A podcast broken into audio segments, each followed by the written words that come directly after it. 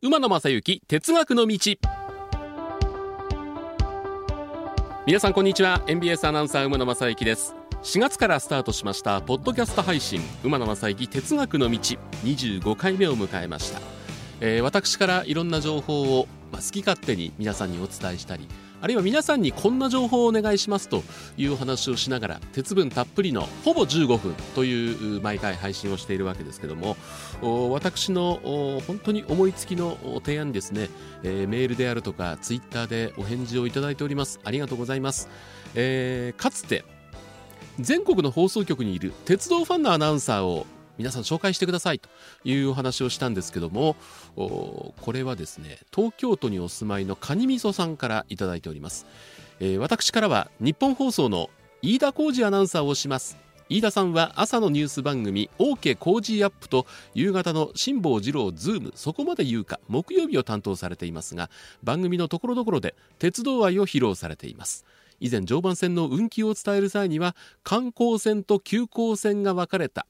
まあ、このポッドキャストをお聞きの方も緩行線の意味はお分かりだと思うんですけども緩行線と急行線が分かれた経緯や通勤5方面作戦にも触れつつ解説しておられました。また交通関係のゲストの方がいらっしゃるともはや仕事を忘れてトークに熱中しておられました。ということですね。あのー、何年か前にですねもう10年以上前なんですけども東京に出張に行った際に日本放送で中継しているナイター日本放送ショーアップナイター。このスタジオを見学させてほしいなということで日本放送にお邪魔したことがありました。でまずスポーツ部に行ったんですけどもそこで、えー、アナウンサーの方にあちょっとうちのアナウンスルームもあのご案内するよ。夜だったんでアナウンサーの方ほとんどいなかったんですけども「えー、馬野君鉄道好きだよね。うちにも一人いるんだよ」つって、えー、机を見せてもらったのが飯田浩二アナウンサー結構鉄道グッズがいっぱいあったなっていうのを 覚えてますあの時々飯田浩二アナウンサーの OK 工事アップ朝ラジコで聞いたりもしてるんですけども、まあ、毎日じゃないんでなかなか鉄道ネタに当たることはないんですけどもその前に、えー、かつて彼のデスクを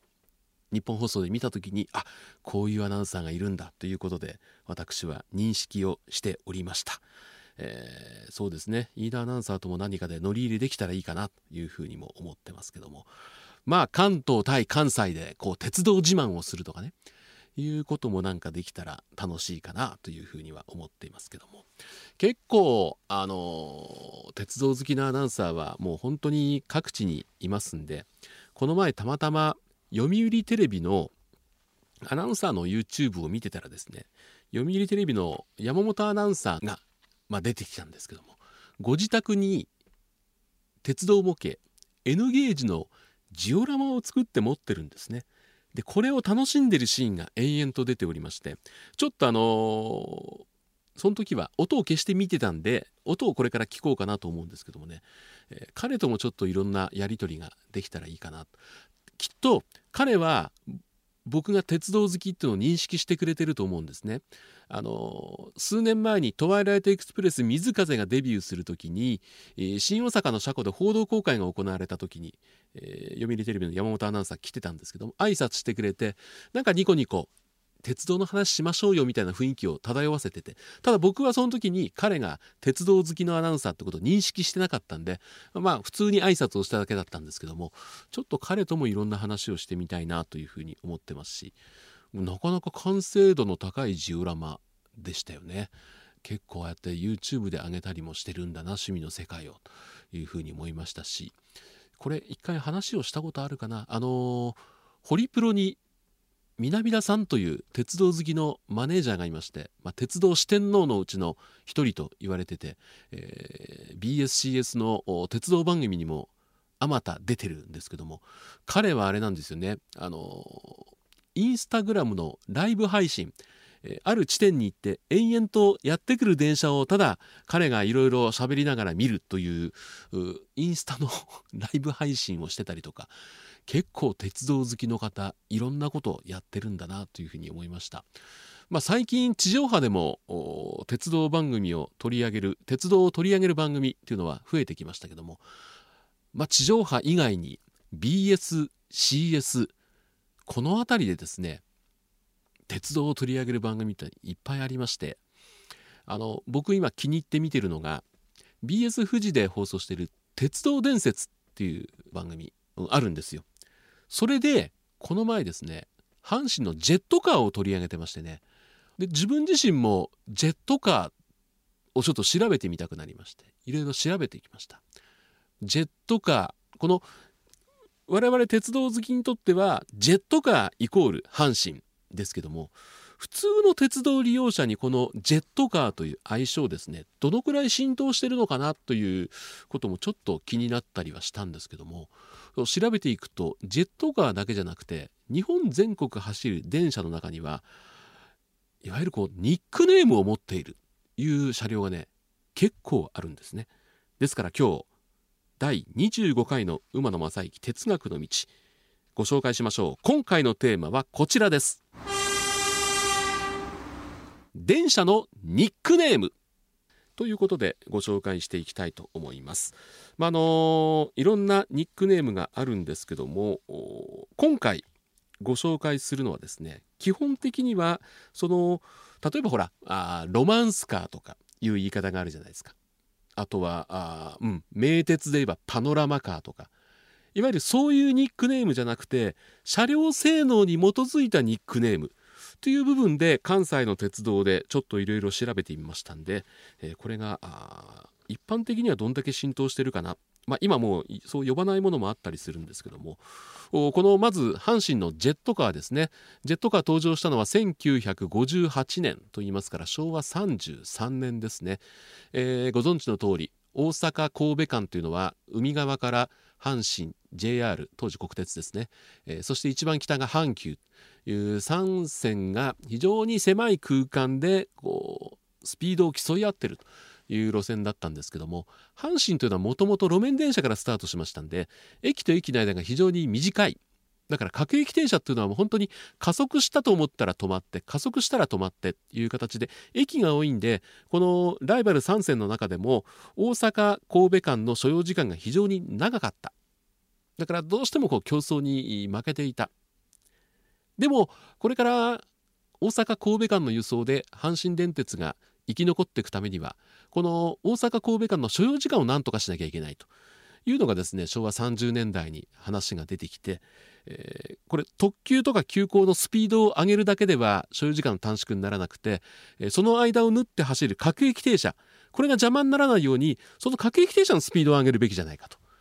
ただこう駅と駅の間の距離っていうのは本当に短いんでスピードを上げるにも限界がある。でも駅と駅の間うん例えばですね、えー、駅が30個あったとします。そうすると上刻んですから駅と駅の間は29個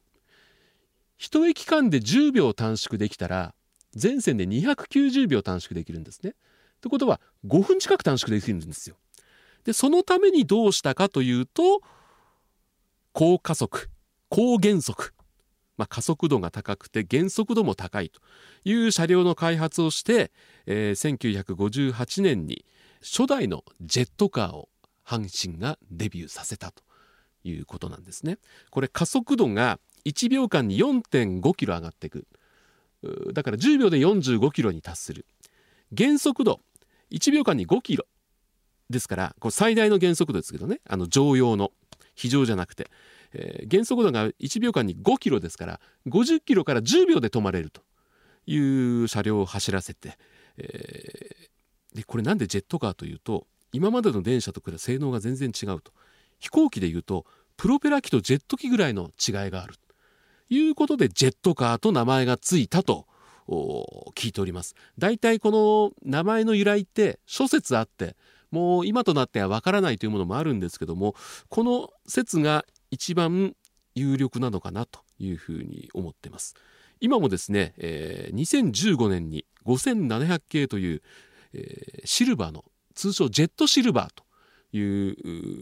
新しい車両つってももう6年目に入るんですけどもできましてえー、これはあの新機軸ですね、えー、もうだいぶ涼しくなってきましたけどもいろんな駅で急行特急の通過待ちをする。夏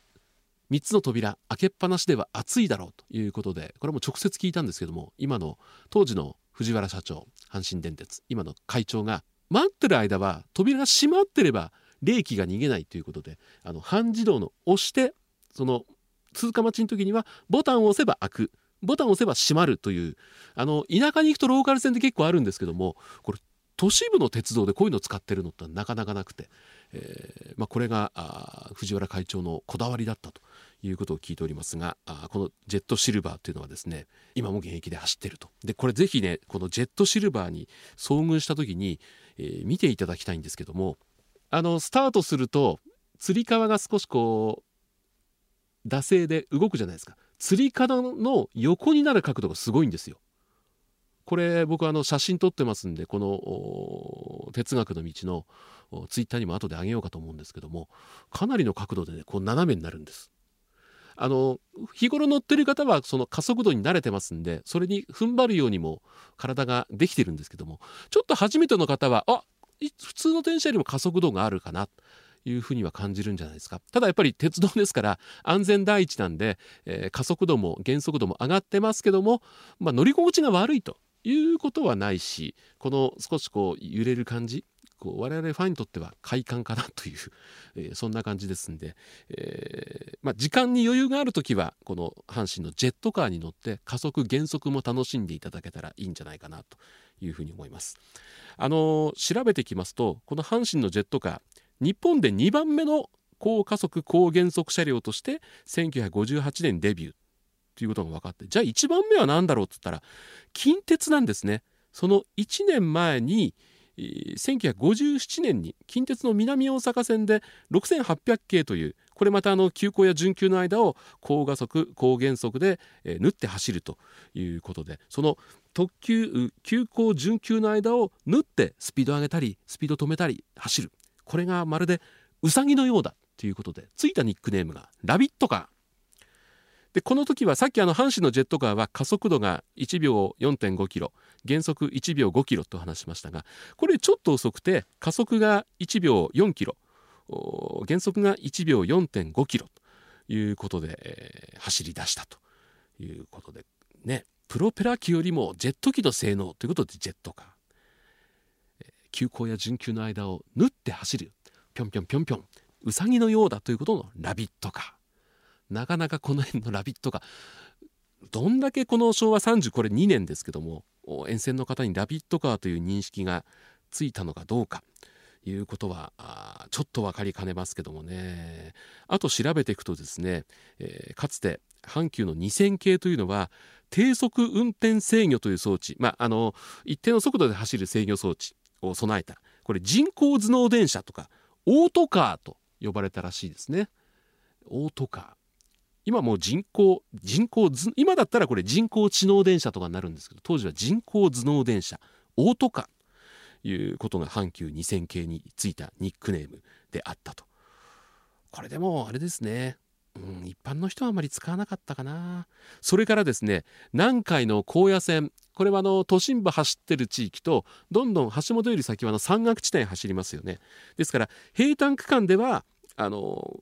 高速で走る性能が求められる。山岳地帯では急勾配を力強く登るパワーこれ相反するんですよ。加速力と高速力っていうのは。この2つをですね兼ね備えた高野線用の車両を作った。2万1001系というんですけども。これをですねニックネームをどういうことにしたかっていうと、まあ、広い範囲で速度とパワーを制御できるということからですねあのカメラのレンズの広角から望遠までズームを使っていろんな用途に対応できるということで名付けた名前がズームカー。おーなるほどねいうふうに思いました。あのこのズームカーはですね一部まだあの大井川鉄道で走ってたりするのかなああそこも結構あの、ね、山の方入ってきますね勾配区間もあると思うんでその、まあ、だいぶ古いですけども性能を今でも発揮できてるんじゃないかなと思います。あと、まあ、関西でいうとこれは性能とは違うんですけどもやっぱり京阪のテレビカーですよね。えー、1954年の8月に白黒テレビが載せられた。えー、2013年の3月31日をもって、えー、このテレビカーはテレビが外されたということでこのテレビカーというのは京阪の登録商標らしいです他社は使えないただ京阪から車両を譲渡された富山地方鉄道にテレビカーはまだ走ってるんですね。で横にテレビカーっていうのがついてますしまだその姿を見ることができる。結構大変だったみたいですね。あの大阪から京都へ向かってきますんでアンテナつけていても受信する方向がやっぱり変わりますんでこのテレビカーっていうのは非常に技術的に難しかったと。いうことを聞いてますし、まあ、最近あんまり見てる人いませんけど一時期ね携帯でワンセグなんかも流行ったんでまああの、まあ、あとは自分の好きなチャンネルに変えられないっていうのがね、えー、大きな要因だったんじゃないかなと思うんですけども。あのちょっと僕が気になる関西の主な5つの大手私鉄の中でもジェットカーラビットカーオートカーズームカーテレビカーこんなものが走ってました、えー、沖野さんはどのくらいまあこのポッドキャスト配信聞いてる方はほぼ皆さんご存知なんじゃないかなと思うんですけど、えー、まあ日を改めですねこのニックネーム特に性能からついたニックネーム全国の鉄道をまた探ってみたいと思いますんで、え、お楽しみにお待ちいただきたいと思います。馬正幸哲学の道第25回は以上です。この後もご安全にお過ごしください。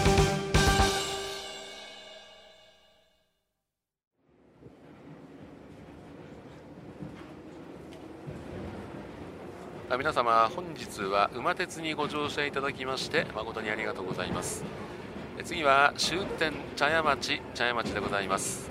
どなた様もお忘れ物なきようにご準備お願いいたします。馬鉄またのご乗車お待ちしております。